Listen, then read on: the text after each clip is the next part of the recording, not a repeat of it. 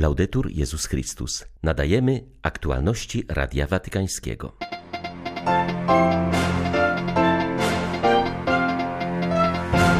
Papież nadal jest chory, ale wykluczono zapalenie płuc, podało biuro prasowe Stolicy Apostolskiej. Pomimo zakazu Stolicy Apostolskiej i wbrew negatywnej opinii samego papieża, Kościół katolicki w Niemczech nie rezygnuje z planów powołania stałej Rady Synodalnej, która ograniczy kompetencje biskupów. W wyniku nalotu rosyjskich dronów uszkodzona została grecko-katolicka katedra w Kijowie. dwudziestego siódmego listopada wita Państwa Krzysztof Bronk. Zapraszam na serwis informacyjny. Stan papieża jest dobry i stabilny, nie ma gorączki, a jego sytuacja oddechowa wyraźnie się poprawia, wskazuje Matteo Bruni, dyrektor Watykańskiego Biura Prasowego, odnośnie do sytuacji zdrowotnej papieża. W sobotę u Ojca Świętego pojawiły się objawy grypy i odwołał on wtedy wszystkie audiencje. Ostatnia tomografia komputerowa szczęśliwie wykluczyła zapalenie płuc, ale faktycznie wykryto stan zapalny dróg oddechowych powodujący pewne trudności w oddychaniu. W celu skuteczniejszego leczenia założono kaniulę igłową do dożylnego podawania antybiotyków, podaje w komunikacie Matteo Bruni. Zaznacza również, iż w celu ułatwienia papieżowi powrotu do zdrowia przekłada się niektóre ważne zobowiązania zaplanowane na obecne dni. Inne zajęcia o charakterze instytucjonalnym lub łatwiejsze do spełnienia, biorąc pod uwagę obecny stan zdrowia papieża, zostały utrzymane. Niemieccy katolicy zrobili kolejny krok w kierunku ukonstytuowania tzw. Rady Synodalnej, mimo że Stolica Apostolska wielokrotnie przestrzegała, że nie są oni upoważnieni do ustanowienia takiej instytucji. Statuty Komisji Synodalnej, która ma następnie przygotować Radę Synodalną, przegłosowali członkowie Centralnego Komitetu Katolików Niemieckich. Aby mogły wejść w życie, potrzebna jest jeszcze akceptacja Episkopatu Niemiec. Statuty i regulamin prac utworzonej na początku listopada w Essen Komisji Synodalnej przegłosowano prawie jednogłośnie podczas trwającej w weekend w Berlinie sesji plenarnej Centralnego Komitetu Katolików Niemieckich. To dachowe stowarzyszenie zrzesza dużą część organizacji świeckich i razem z Episkopatem odpowiada za obrady drogi synodalnej. Przedłużeniem tego procesu ma być teraz utworzenie Rady Synodalnej. Przegłosowano statuty mogą jednak wejść w życie dopiero po ich ratyfikacji przez Konferencję Episkopatu Niemiec. Głosowanie w tej sprawie odbędzie się na wiosennej sesji plenarnej w lutym przyszłego roku. Arcybiskup Berlina Heiner Koch powiedział, że biskupi ordynariusze wspierają powstanie Komisji Synodalnej, przyznając jednocześnie, że wśród biskupów pomocniczych zdania są podzielone. Już wcześniej było wiadomo, że czterech ordynariuszy nie poprze prac komisji. W ubiegłym tygodniu papież Franciszek po raz kolejny wyraził zaniepokojenie planami reform Kościoła katolickiego w Niemczech, pisząc, że utworzenie Rady Synodalnej w jej zaplanowanej formie nie da się pogodzić z sakramentalną strukturą Kościoła katolickiego. Tymczasem przewodniczący niemieckiego episkopatu biskup Georg Betzing ostro skrytykował przewodniczącego polskiego episkopatu. W liście do arcybiskupa Stanisława Gądeckiego zarzucił mu niesynodalne i niebraterskie zachowanie. Dla Rady Watykańskiego z Berlina Tomasz Kycie. Zastanowiło mnie, że papież, pisząc do nas, osobno wskazał na adorację, jakby chciał przez to skierować naszą uwagę na tego, który kieruje Kościołem i musi zostać postawiony w centrum. Mówi Katharina Westerhorstmann, jedna z czterech kobiet, jakie zrezygnowały z udziału w niemieckiej drodze synodalnej, widząc w niej zagrożenie rozłamu Kościoła w Niemczech, a na początku listopada podzieliły się swymi obawami z Ojcem Świętym. Franciszek błyskawicznie odpowiedział na ich list. Papież, jak już informowaliśmy, zapewnił, że podziela wyrażone przez te cztery kobiety obawy. Profesor Westerhorstmann wyznaje Radiu Watykańskiemu, że zdecydowały się one na taki krok, ponieważ odnoszą wrażenie, iż Kościół w Niemczech ignoruje kolejne interwencje Stolicy Apostolskiej. Czułyśmy, że jest to nasz obowiązek jako świeckich i jako kobiet w Kościele, mówi niemiecka teolog. I oczywiście byłyśmy zachwycone, że papież potraktował to poważnie. Poważnie potraktował ten list i odpowiedział z taką jasnością i zaangażowaniem, ponieważ można odnieść wrażenie, że stanowi to dla niego naprawdę ważną sprawę, a nie tylko obowiązek. Jestem więc bardzo wdzięczna za ten list, za jego powagę, zaangażowanie i jasność.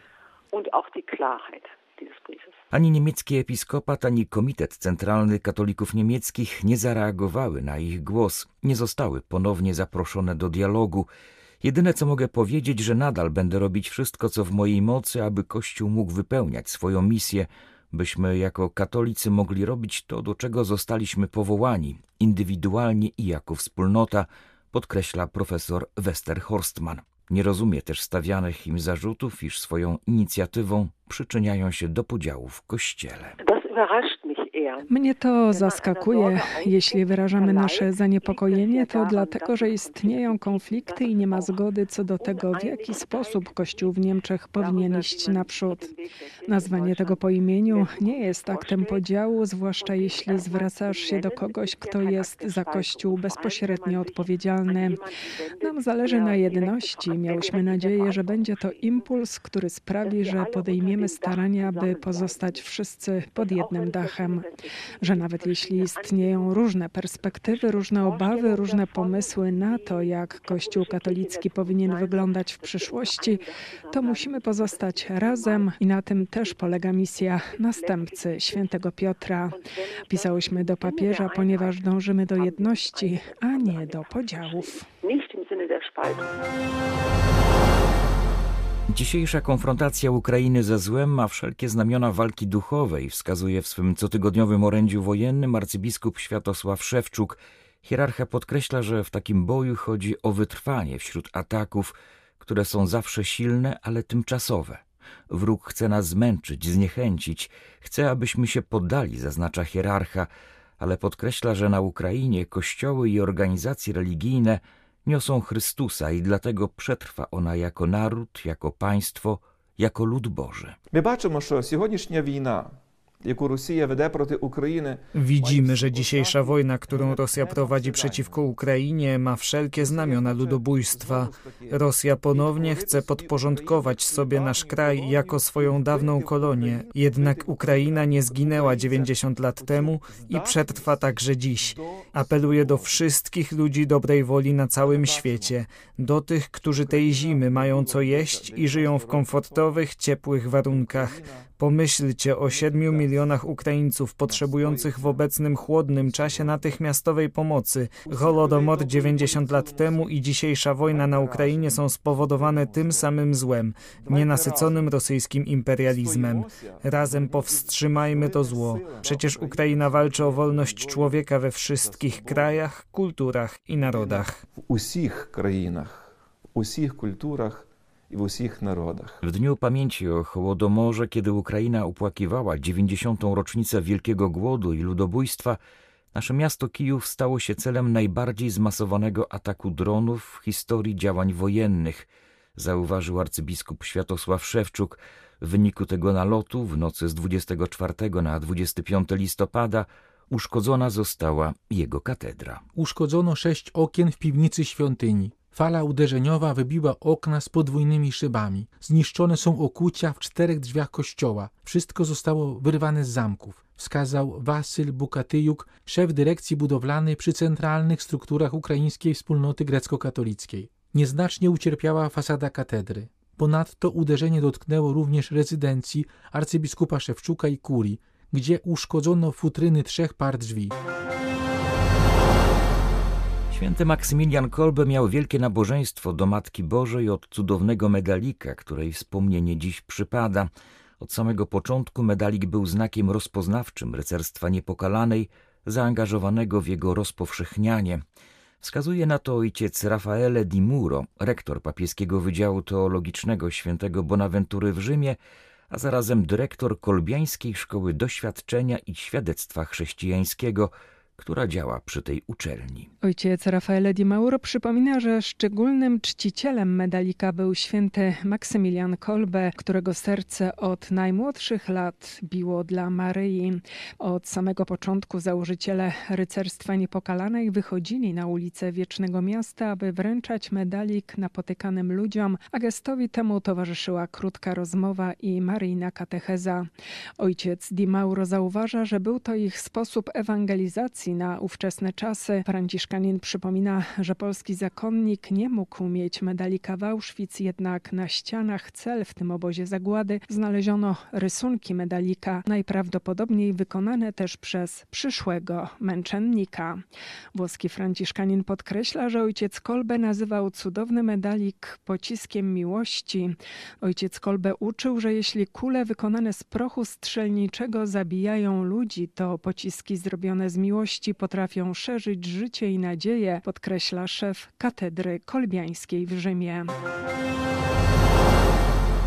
Nie tylko w czasie wojny i konfliktu widać, jak ważna jest rola kapelanów, którzy służą ludziom w różnych formacjach, między innymi w Wojsku Polskim, Straży Granicznej, Policji, Służbie Więziennej czy Straży Pożarnej. O posłudze kapelanów mówi w rozmowie z księdzem Pawłem Rytelem Andrianikiem ksiądz nadkomisarz, doktor habilitowany Sławomir Belina, profesor Kul. W Polsce są służby mundurowe, umundurowane oraz działają organizacje proobronne. Jaka jest w nich rola kapelanów? Przede wszystkim kapelani obecni są przy posłudze każdego rodzaju formacji. Jesteśmy otwarci na wsparcie nie tylko duchowe, moralne, ale także posługę w różnych trudnych sytuacjach. Oczywiście każda formacja ma swoją specyfikę, mają różnego rodzaju swoje pasje, swoje indywidualne podejście. Tam będąc z nimi możemy rozmawiać ich językiem, możemy wspierać ich właśnie w tym zadaniach, które wykonują dla dobra ojczyzny. A jaka jest właśnie taka rola kapelana w służbach mundurowych stricte? Jest to posługa, religijna obecność podczas uroczystości państwowych, udział w odprawach, szkoleniach, prowadzenie zajęć i wspieranie poprzez indywidualne rozmowy z każdym. Jakie są to organizacje proobronne? Między innymi są to właśnie związki harcerstwa, drużyny strzeleckie, związki piłsudczyków, wszystkie grupy rekonstrukcyjne, czy chociażby Federacja Kawalerii Ochotniczej. To są grupy, gdzie kapelani biorą udział w różnych rodzaju inscenizacjach, w uroczystościach państwowych, tworzą czy też badają jakieś zakresy historyczne po to, żeby odkrywać początki, korzenie danych formacji mundurowych, która kiedyś była w historii obecna. Jak ludzie, którzy są w tych formacjach, odbierają kapelanów? W mojej ocenie spotykam się z otwartością osób. Początkowo było to zainteresowanie się, w jaki sposób kapelan będzie mógł z nimi nawiązać relacje, ale z czasem, kiedy organizujemy różnego rodzaju pielgrzymki, spotkania, szkolenia, zajęcia, jest wewnętrzna potrzeba, pytania o potrzeby duchowe, o elementy wsparcia osób najbliższych, czy modlitwy, czy też obecności w tych sytuacjach bardzo trudnych, w których kapelani, w mojej ocenie, spełniają się właśnie najlepiej. Ksiądz ma to doświadczenie, ponieważ był również poza granicą. Wiadomo, że Wojsko Polskie jest także poza granicami kraju. Ksiądz był na takich misjach. Jak wygląda praca kapelana w tych właśnie warunkach? Z założenia są to warunki o wiele trudniejsze niż służba w kraju, bardziej wymagające, gdzie musimy zwracać uwagę na zwiększony poziom bezpieczeństwa. Tym bardziej ta relacja z funkcjonariuszami, żołnierzami jest bardziej otwarta. Będąc kilka tygodni, pierwszy, kilka miesięcy, zaufanie wzajemne jest bardzo potrzebne i też kapelani są taką ostoją, wsparciem, no i też pewnością, że niektóre sprawy wewnętrzne, duchowe no nie zostaną nigdy wypowiedziane. Z własnego doświadczenia, co najbardziej ksiądz wspomina, będąc kapelanem? Wspominam najbardziej wyjazdy do żołnierzy na placówce bałkańskiej, gdzie w ciągu dwóch dni byłem w sześciu miejscach, a najbardziej dojeżdżając do jednego żołnierza, który potrzebował tej posługi i regularnie chciał brać udział we mszy świętej. Dzisiaj nawet jest to pani dyrektor Centrum Weterana w Warszawie. Wspominam również yy, wydarzenia z Kuźnicy, gdzie byłem obecny pośród funkcjonariuszy policji czy Krajowej Administracji Skarbowej, kiedy to była nerwowość, niepewność, a kiedy dzięki rozmowie, dzięki takiemu wsparciu duchowemu odczuwało się taką potrzebę duchową, żeby właściwie zareagować na dane zagrożenie. Były to aktualności Radia Watykańskiego.